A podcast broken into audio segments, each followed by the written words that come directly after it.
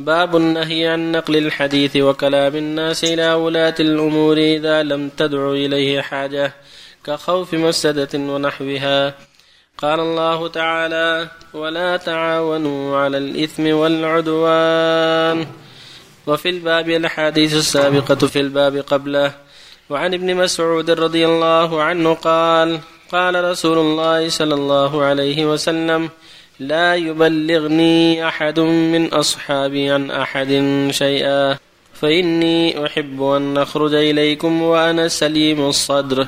رواه أبو داود والترمذي. باب الذم ذي الوجهين. قال الله تعالى يستخفون من الناس ولا يستخفون من الله. ولا يستخفون من الله وهو معهم إذ يبيتون ما لا يرضى من القول وكان الله بما يعملون محيطا. وعن أبي هريرة رضي الله عنه قال قال رسول الله صلى الله عليه وسلم تجدون الناس معادن. خيارهم في الجاهلية خيارهم في الإسلام إذا فقهوا. وتجدون خيار الناس في هذا الشأن أشدهم له كراهية. وتجدون شر الناس ذا الوجهين الذي يأتي هؤلاء بوجه وهؤلاء بوجه. متفق عليه. وعن محمد بن زيد أن ناسا قالوا لجده عبد الله بن عمر رضي الله عنهما إنا ندخل على سلاطيننا فنقول لهم بخلاف ما نتكلم إذا خرجنا من عندهم. قال كنا نعد هذا نفاقا على عهد رسول الله صلى الله عليه وسلم. رواه البخاري. التوفيق الحمد لله صلى الله وسلم على رسول الله. وعلى اله وأصحابه من اهتدى به أما بعد هذه الأحاديث فيما يتعلق بذم النقل إلى ولاة الأمور الأمراء والملوك ما يخشى منه الشر والفتنة. أما ما تدعو إليه الحاجة لحفظ الأمن وسلامة المسلمين فلا بأس.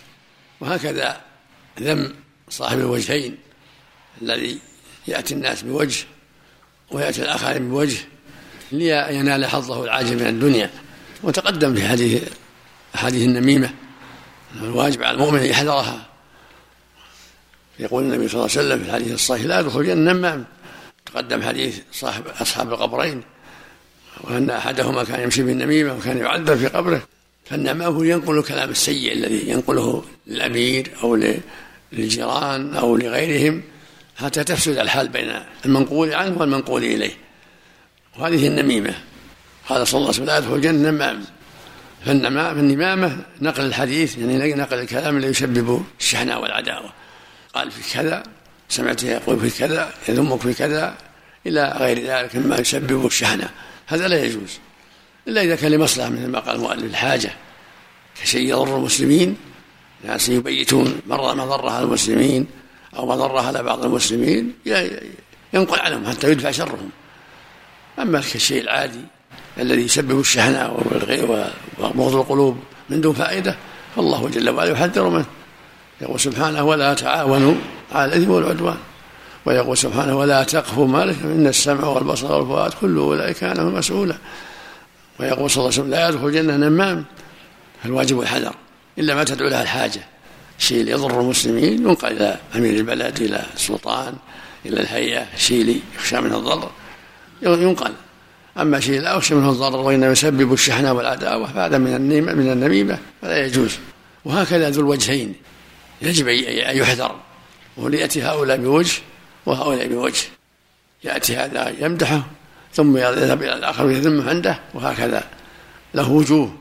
كل ناس يأتي بوجه حتى يعيش حتى يدرك مطلوبه. فيأتي زيدا ويذم عنده عمرو ويأتي عمرو ويذم عنده زيد. حتى كل يظن كل واحد أنه صديقه وأنه صاحبه. وهذا يسبب الشحناء والعداوة والبغضاء بين الناس. وهذه هي النميمة. قد قد تكون كذب. قد يكذب فيكون مع النميمة كذب نسأل الله العافية. يكون كذاب النمام نسأل الله العافية. فالواجب الحذر. ولهذا يقول صلى الله عليه وسلم من كان يؤمن بالله واليوم الآخر فليقول خيرا أو ليصمت.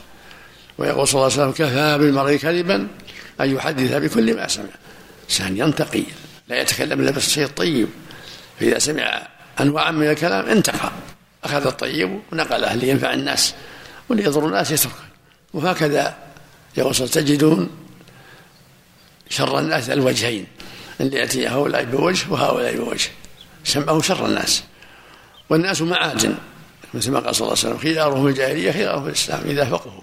معادن الجود والكرم والصدق والعفاف ومحبة العون للمسلم هؤلاء معادن فإذا أسلموا خيرهم في الجاهلية خيرهم في الإسلام إذا أسلموا وصاروا على طريقتهم السليمة الطيبة من الجود والكرم والإحسان والعون في الخير والكف عن الشر. وتجد شر الناس الوجهين. يأتي هؤلاء بوجه وهؤلاء بوجه. وتجدون خير الناس لهذا الأمر شدهم له كراهة. يعني من منصب الإمارة. من كان يكرهه ثم بلي به هو أشد الناس له. هو خير الناس في قياما بخلاف من يطلبه ويحرص عليه فقد يخذل ولا يوفق.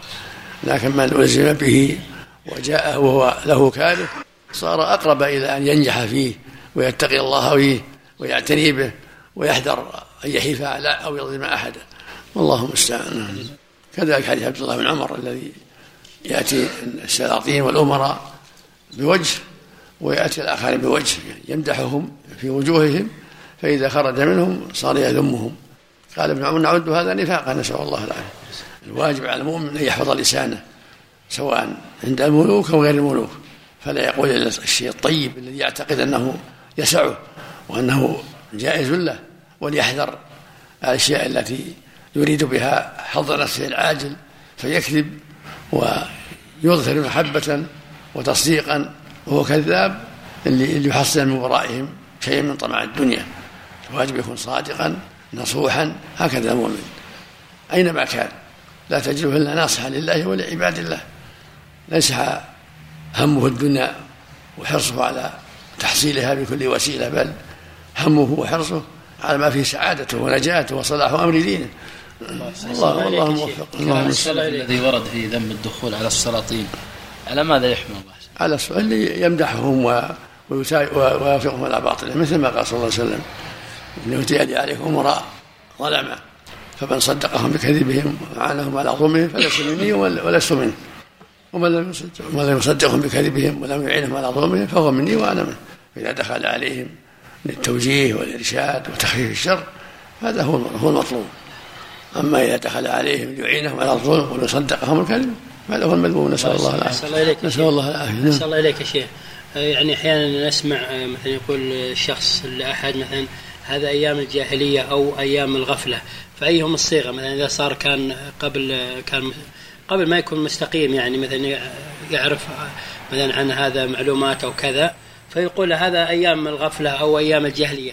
فما هي الصيغة جهل جهل يعني جهله يعني أيام جهله. يقول أيام الجاهلية وغفلته ما يعني الصيغة المناسبة يعني إذا كان صادق. اي يعني يقول مثلا هذا أيام الجهل أو مثلا جهله. جهله يعني مو بالجاهليه تقابل الإسلام. الجاهليه راحت. يعني يقول أيام الجهل يعني. لكن الجماعة اللي عرضوا عن الإسلام محلهم جاهلية. نعم. لأن دائما تقال عند ما دام أعرضوا عن الدين فهم محلهم محل جاهلية. لأن أحسن الله إليك دائما تقال عند الشباب يقول أيام الجاهلية. جاهليته. إيه. إذا كان في محل ما هو جاهلية محل إسلام محل دعوة نعم. ما هو جاهلية. لكن جهله يقول أيام أما إذا كان في بلد ظهر فيها الجهل. فلا بأس. أثابك الله. يحسن عملك. مهنة المحاماة الله يحسن إذا اتقى الله لا بأس. مثل الوكيل. إذا اتقى الله وتحرى الصدق فلا بأس. ولو كانت مثل الوكيل مثل المتوكل يتوكل عنك خاص عنك. ولو كانت بالقوانين الوضعية الله يحسن لا ما يجوز. القوانين العرضية ما يجوز. هي الآن الله يحسن عملك كان المحاماة فيما دعوة الحق في الشيء الشرعي يدرس فيها القانون الله يحسن عملك الوضعي المقصود إذا كان يحامي في حكم بغير شرع الله ما يجوز. نتحدث على الآخرين. بناء على ما كذلك حديث لا يبلغني أحد من أحد شيئا. هذا الحديث ضعيف في جهالة وهو لو صح محمول على الشيء الذي ما يضر المسلمين. أما شيء يضر المسلمين فالواجب تبليغه ولي الأمر حتى يحتاط المسلمين. الحديث وإن كان ضعيف لما فيه من الجهالة لكن يلاحظ معناه معنى الصحيح. فالمسلمون يبلغون ولي الأمر الشيء اللي فيه مصلحة ولا يبلغونه الشيء اللي يضر ولا ينفع. ولهذا لما سمع زيد بن أرقم عبد الله بن أبي يتكلم في بعض الأسفار يقول لا يخرجن الأعز من الأذل بلغ النبي صلى الله عليه وسلم ولم ينكر عليه النبي صلى الله عليه وسلم. بل أنزل الله تصديقه في القرآن. ذاك المنكر يا شيخ يمكن تغييره. يا شيخ كثير من الناس يترك المنكر يقول أنا ما ما أبلغ عن فلان. لا الواجب عليه. إذا كان يستطيع يجب عليه. إذا كان يستطيع تغيير المنكر يجب عليه. لإمرته ولا لأن هيئة ولا لأن صاحب البيت وما أشبه ذلك. الله إليك. قوله صلى الله عليه وسلم الناس معادن يخص أنسابهم أم أعمالهم؟ معادن في العمل والأخلاق. خيارهم في الجاهلية خيارهم في الإسلام إذا فقهوا. معادن منهم الجبان ومنهم البخيل ومنهم الجواد والكريم ومنهم القوي في أمر الله ومنهم الضعيف. خيارهم الجاهلية أهل الجود والكرم ومساعدة المظلوم مساعدة المنكوب ومساعدة الفقير. هؤلاء هم خيار الناس في الجاهلية وهم خيار الناس في الإسلام. ولو كان عبد الأسود نعم. صلى الله الحديث كفى بالمرء كذبا أن يحدث بكل ما سمع. نعم. يدخل فيه من يعني يحدث عن الآخرين يريد أن يتبين فقط. هي مقصود نقل نقيل له أن يدخل فيه اللي يحدث مثل المحب والدم ما يبالي. المؤمن ينتقي. لا يحدث إلا بشيء ينتقيه ينفع. شيء ينتقي. احفظ الحديث الصحيح. من كان يؤمن الله فليقل خيرا أو ليصمت. هذا الكلام الجامع. صلى الله عليك. بالنسبة لسجود السهو يجوز فيه الدعاء. أي ليس سجود الصلاة. هو من سجود الصلاة. يقول سبحان ربي الاعلى أو يدعو فيه طيب.